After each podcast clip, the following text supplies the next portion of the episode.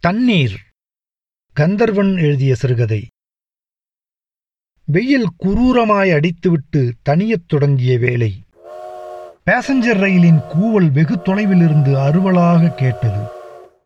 வள்ளநேந்தல் தாண்டியதும் engine டிரைவர்கள் இப்படித்தான் ஒளி எழுப்புவார்கள். திண்ணைக்கு ஓடி வந்து தூணை பிடித்துக்கொண்டு திரும்பி பார்த்தாள் இந்திரா. தூரத்தில் ரயில் வருவது மங்களாகத் தெரிந்தது. உள்ளே அம்மா பொட்டு தண்ணி இல்ல என்று ரயில் ஊதல் கேட்டு அனிச்சையாக சொல்லிக் கொண்டிருந்தது. ஐயா சினையாட்டை பார்த்தபடி திண்ணையில் உட்கார்ந்திருந்தார். ஐயாவுக்கு எப்போதும் கணக்குத்தான். ஆடு குட்டி போட குட்டி பெருத்து குட்டிகள் போட்டு குபேரனாகும் கணக்கு. இந்திரா குடத்தை தூக்கி இடுப்பில் வைத்துக்கொண்டு வாரியை தாண்டி ஓடினாள்.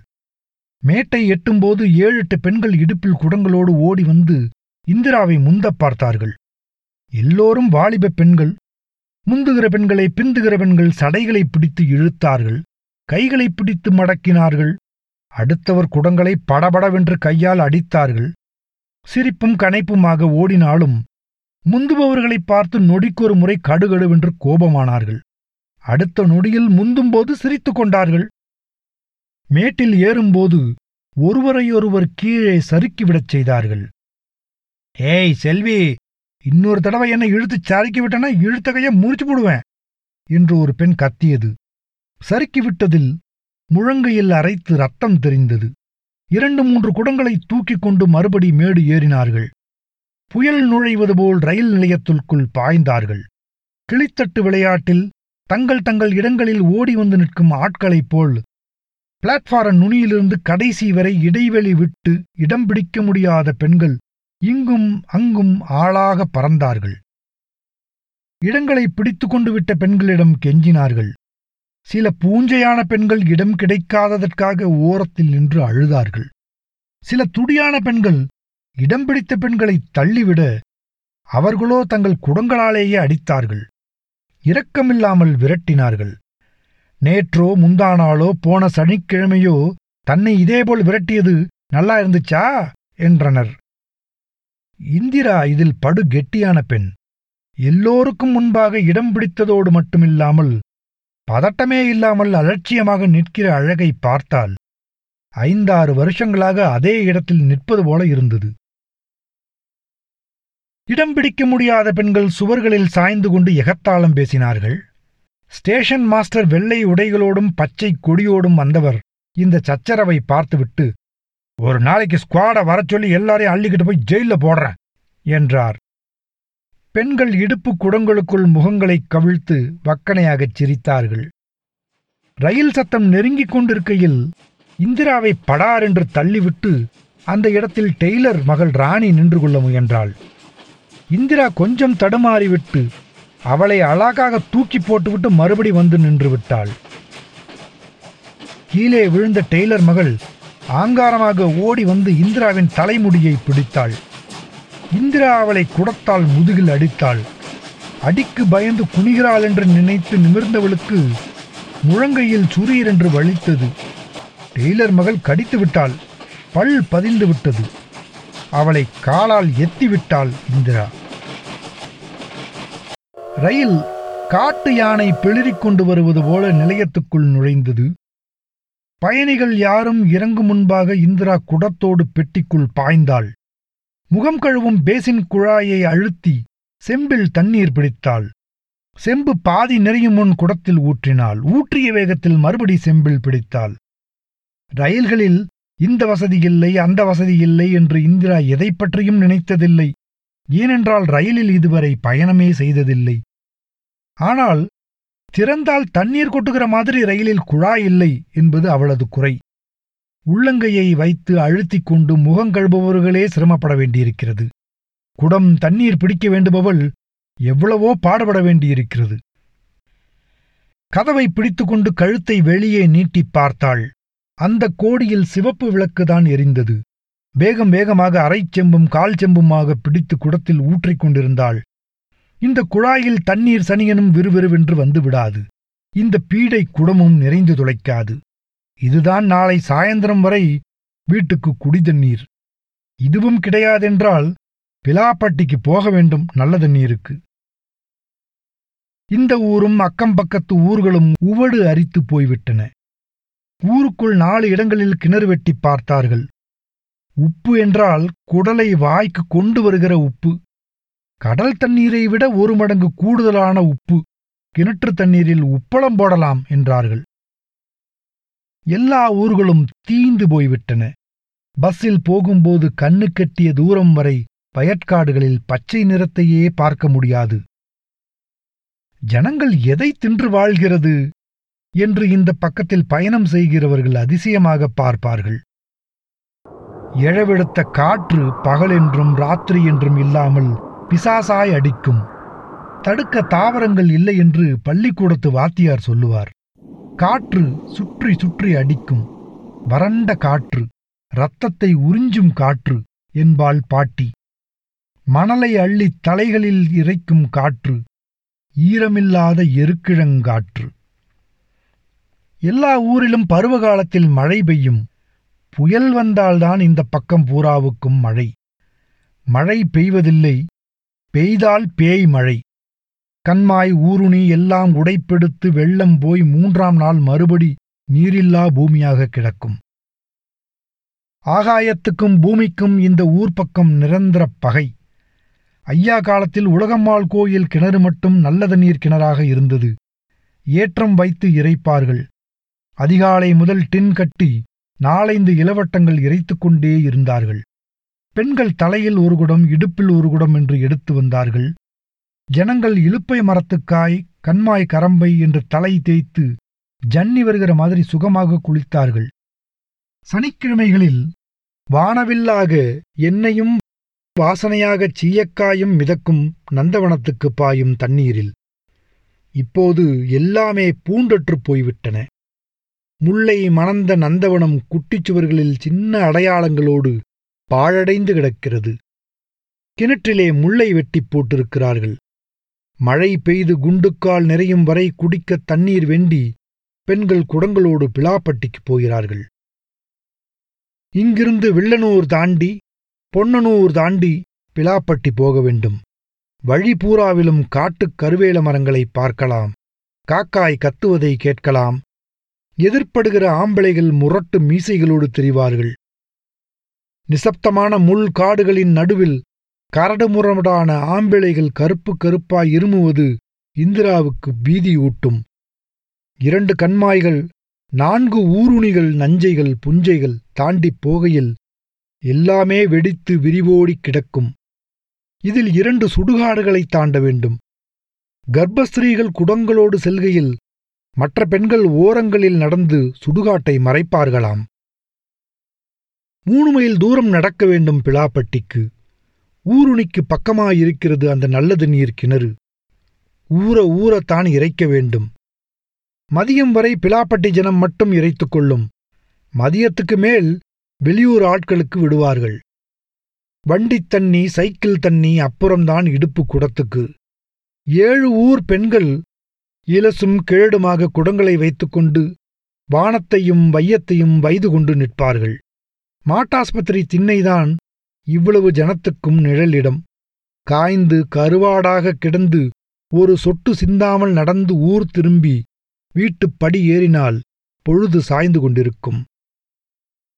அம்மாதான் தினமும் பிளாப்பட்டிக்கு போய் வந்து கொண்டிருந்தது. வயிற்றில் கட்டி வந்ததிலிருந்து இந்திரா குடத்தை எடுத்தாள். நாலு மாசத்துக்கு முன்தான் ரயில் நிலைய ஓரத்து வீடுகளில் இந்த பேச்சு வந்தது. உலகம் பூராவும் தண்ணி இல்லைனாலும் சரி நாள் தவறாம ரயிலுக்கு மட்டும் எங்கிருந்தாவது கொண்டு வந்து ஊத்தி விட்டுடுறான் பாரு. இப்படி பேசி பேசியே மூன்று மணிக்கு வரும் பேசஞ்சர் ரயிலை குறிவைத்து தண்ணீர் பிடிக்க ஆரம்பித்தார்கள். மூன்று மணி ரயிலுக்கு மதியம் பனிரண்டு மணிக்கே பெண்கள் வந்தார்கள். நிலையத்தின் இரண்டு வேப்ப மரங்களின் அடியிலும் ஒரு சிமெண்ட் பெஞ்சின் மீதும் அட்டவர்க்கமா உட்கார்ந்தார்கள். இடம் பிடிக்கும் தகராறுகள் இரண்டு மூன்று மணி நேரங்களுக்கு நடந்து ரயில் நிலையம் ஒரு இரைச்சலான முச்சந்தி ஆனது ஊர்க்கதை உலகக் கதைகள் எல்லையில்லாமல் பேசப்பட்டன. இந்திரா இந்த நேரங்களில் அதிகமாக கனவு கண்டாள். உள்ளூரில் எவனுக்கும் கழுத்தை நீட்டிவிடக் கூடாதென்றும் பிலாப்பட்டி மாதிரி தண்ணீர் உள்ள ஊர்களிலிருந்து பெண் கேட்டு வருவது மாதிரியும் கனவு காண்பாள். பிலாப்பட்டிக்கு நடந்து போய் தண்ணீர் தூக்கி வந்த ராத்திரிகளில் கால்வலியோடு விடிய விடிய கிடந்திருக்கிறாள். நோவோ நோக்காடோ பொம்பளை பிளாப்பட்டி போயாக வேண்டும். தண்ணீர் கொண்டு வந்து சோறு பொங்க வேண்டும். குடிக்க கொடுக்க வேண்டும். இந்திரா மாதிரி அமைதியாக மற்ற பெண்கள் கனவு காணாமல் இடம் பிடிக்க அடிதடி சண்டைகளில் இறங்குவதையும் ரயில் நிலையமே அவர்கள் ஆதிக்கத்துக்கு போய்க் கொண்டிருப்பதையும் ஸ்டேஷன் மாஸ்டர் விரும்பவில்லை. சிப்பந்திகளைக் கொண்டு ஒரு நாள் வீடு வரை விரட்டினார். அன்று ஒரு பொட்டு தண்ணீர் கூட ரயிலிலிருந்து யாராலும் கொண்டு போக முடியவில்லை. பாயிண்ட்ஸ்மேன் பக்கத்து ஊர்க்காரர். அவரை வைத்து பேசித்தான் இந்த ஏற்பாடு.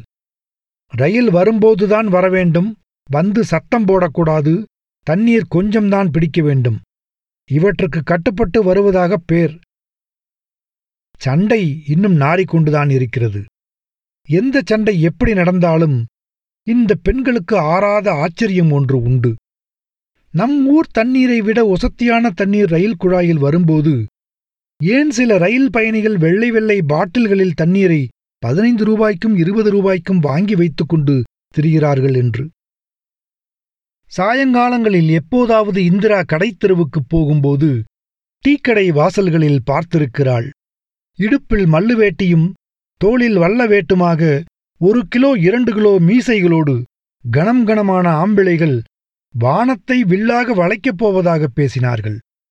எல்லா நேரங்களிலும் பிலாப்பட்டிக்கு போகும்போது கூட பெண்கள் அடுத்த வீட்டுச் சங்கதிகளை காது மூக்கு வைத்து பேசினார்கள். ஊருக்கு உப்பு தண்ணீரை நல்ல தண்ணீராக்கும் மெஷின் மட்டும் வருகிற கூரையே காணோம். இந்திரா உள்ளங்கையை இன்னும் அழுத்திக் கொண்டிருந்தாள். தண்ணீர் சன்னமாக வந்தது குழாயில். பாதிக்குடம் கூட நிறையவில்லை. இன்ஜினிலிருந்து ஊதல் ஒளி வந்தது. அம்மா சொட்டு தண்ணி இல்லை என்று முனகியது ஞாபகத்துக்கு வந்தது. சில நேரங்களில் எஞ்சினிலிருந்து ஊதல் ஒளி வந்தாலும் புறப்படத் தாமதமாகும். உள்ளங்கையில் ரத்தம் வரும்படி இன்னும் வேகமாக குழாயை அழுத்தினாள். ரயில் நகர்கிற மாதிரி இருந்தது. இன்னும் கொஞ்சம் மட்டிலும் பிடித்து குடத்தில் ஊற்றிவிட்டு குதித்து விடலாம் என்று நினைத்துக்கொண்டே உள்ளங்கையை மேலும் அழுத்தினாள். ரயில் வேகம் அதிகரித்து பிளாட்பாரம் முனை வருவது போல் இருந்தது. படபடவென்று செம்பை எடுத்து குடத்தை பாதையில் வைத்துவிட்டு குதிக்கப் போனாள். முழங்கை வரை கண்ணாடி வளையல்கள் அணிந்த ஒரு வடக்கத்தி பெண் ஓடி வந்து இவளை இழுத்து வண்டிக்குள் தள்ளிவிட்டு கோபமாக கத்தினாள். மொழி புரியவில்லை என்றாலும் தற்கொலை பண்ணிக்கொள்ளவா பார்த்தாய்? என்கிற மாதிரி ஒலித்தது. சினையாட்டை பார்த்தபடி கணக்கு போட்டுக் கொண்டிருந்த ஐயா காலார கடைத்தெருவுக்கு போனபோது சின்னவன் ஓடி வந்து இறைத்து கொண்டே சொன்னான் ரயில் போயிருச்சு அக்கா இன்னும் வரல. ஐயா ரொம்ப சாதாரணமாக சொன்னார் எங்கேயாவது வாய் அளந்துகிட்டு இருக்குன் போய் நல்லா பாருல. நல்லா பார்த்துட்டு தான் அம்மா சொல்ல சொல்லுச்சு. லேசான பதற்றத்துடன் வீடு வந்தவரிடம் அம்மா படபடவென்று சொன்னாள் ஓடுங்க அந்த ரயில புடிங்க என் மக அதுல தான் போயிட்டா. அடுத்த ஸ்டேஷன்ல போய் பிடிங்க. பிடிங்க போங்க. அண்ணன் வீடு தம்பி வீடு மச்சினன் வீடுகளிலிருந்து ஆட்கள் ஓடி வந்தார்கள். நாலைந்து பேர் சேரவும் வேட்டிகளை மடித்து கட்டி கொண்டு மீன் ரோட்டுக்கு ஓடினார்கள். ரெண்டு பஸ்கள் போய் மூன்றாவதாக வந்த ராமநாதபுரம் பஸ்ஸில் ஏறியும் ஏறாமலுமாக கண்டக்டரிடம் கத்தினார்கள். பேசஞ்சர் ரயில பிடிப்பா? டிக்கெட் கொடுப்பதில் மும்முரமாயிருந்த கண்டக்டர் அதை சாதாரண முறையில் கேட்டுக்கொண்டு பதறாமலும் இருக்கவே ஐயாவின் மைத்துனர் பாய்ந்தார். பொண்ணு ரயிலோட போயிருச்சுன்னு நாங்க ஈரக்கொலைய பிடிச்சுக்கிட்டு கத்துறோம்? சிறுங்காம கேட்டுக்கிட்டு நிக்கீரு? டிரைவர்கிட்ட சொல்லும் ஐயா வேகமா ஓட்டச் சொல்லி. விவகாரம் வேண்டாம் என்று கண்டக்டரும் வேகமா போங்கண்ணே என்று ஒப்புக்குச் சொல்லிவிட்டு டிக்கெட் கொடுத்து கொண்டிருந்தார். கும்பல் டிரைவரிடம் போய் கத்தியது. டிரைவர் விரட்டி கொண்டு போய்ச் சேர்ந்தார். இவர்கள் போய்ச் சேர்ந்தபோது ராமநாதபுரம் ரயில் நிலையத்தில் ஈ எறும்பு கூட இல்லை. ஸ்டேஷன் மாஸ்டரிடமிருந்து ஒவ்வொருவரிடமாக விசாரித்தார்கள். குடத்தோட ஒரு பொண்ணு இறங்குச்சா? என்று. யாரும் பார்த்ததாகச் சொல்லவில்லை. போன ஆட்களில் குயுக்தியான ஒருவர் சொன்னார் புள்ளைட்ட டிக்கெட் இல்லைங்கிறதுனால யாருக்கும் தெரியாம ஒளிஞ்சு ஒளிஞ்சு வெளியே போயிருக்கும்யா ரயில் நிலையத்துக்கு வெளியே auto stand rickshaw stand cycle கடை பேக்கரி எல்லா இடங்களிலும் கேட்டார்கள். குடத்தோட ஒரு பொண்ணு இந்த பக்கம் போச்சா? என்று. ராமநாதபுரம் வடக்குத் தெருவில் அத்தை வண்டிக்காரத் தெருவில் சின்னம்மா வீடு தெரிந்த வீடு அறிந்த வீடு பூராவும் தேடிவிட்டு பஸ் ஸ்டாண்டுக்கு போனார்கள். ஒரு குயுக்திக்காரர் வெகு நம்பிக்கையாக சொன்னார். புள்ளைட்ட காசு இருக்காது இங்க தாயா நிக்கணும். நம்மூர் ஆளுக யார் வருவாகலான்னு பால் கடை பழக்கடை டீக்கடை என்று ராமநாதபுரத்தையே சல்லடை போட்டு சலித்துப் பார்த்துவிட்டு கவலையும் அசதியுமாக ஆட்கள் ஊர் திரும்பினார்கள். வீட்டு வாசலில் இவர்களை எதிர்பார்த்து காத்திருந்த கூடத்தில் ஒருவர் மெட்ராஸுக்கோ போயிருச்சோ புள்ள? என்று சந்தேகம் எழுப்ப ஐயா கத்தினார். உன் கழுத்தை கடிச்சு மென்னு விடுவேன் பேசாம இரு. ஐயா கூட போய் திரும்பிய ஆள்களில் ஒருவர் கூட்டத்தின் கவலையை கவனித்துவிட்டு சொன்னார். நாம அடுத்தடுத்த ஸ்டேஷன்களுக்கு போய் பார்த்துருக்கணும். எங்கேயாவது பிள்ளை இறங்கி தசை தெரியாம நிக்குதான்னு. இங்கே உட்காந்து என்ன செய்கிறது? அம்மாவுக்கு இந்த பேச்சுகளை கேட்டு குமட்டலும் மயக்கமுமாய் வந்தது. இந்த கூட்டத்தில் யாரும் எட்ட முடியாத யோசனைக்கு போய் பொறுமிக் கொண்டும் வாயில் முந்தானையை அழுத்திக் கொண்டும் சொன்னால் என் புள்ளை எந்த ஊர் தண்டவாளத்துல விழுந்து கிடக்கோ? அவளால் அடக்க முடியவில்லை. அவளை யாரும் பிடித்து அடக்கவும் முடியவில்லை. ஆவேசம் வந்தவள் போல ரயில் நிலையத்துக்கு ஓடினாள். பின்னாலேயே ஐயாவும் ஊர் ஜனமும் ஓடியது. பொழுது இருட்டிக் கொண்டு வந்தது. அம்மா தண்டவாளத்தின் ஓரத்திலேயே ஓட ஆரம்பித்தாள். பத்தடி ஓடியதும் ஐயா அம்மாவை பிடித்து இழுத்து நிறுத்திவிட்டு கூர்ந்து பார்த்தார். தூரத்தில் ஒரு உருவம் தெரிந்தது. நெருங்க நெருங்க அம்மாதான் முதலில் பார்த்தாள்.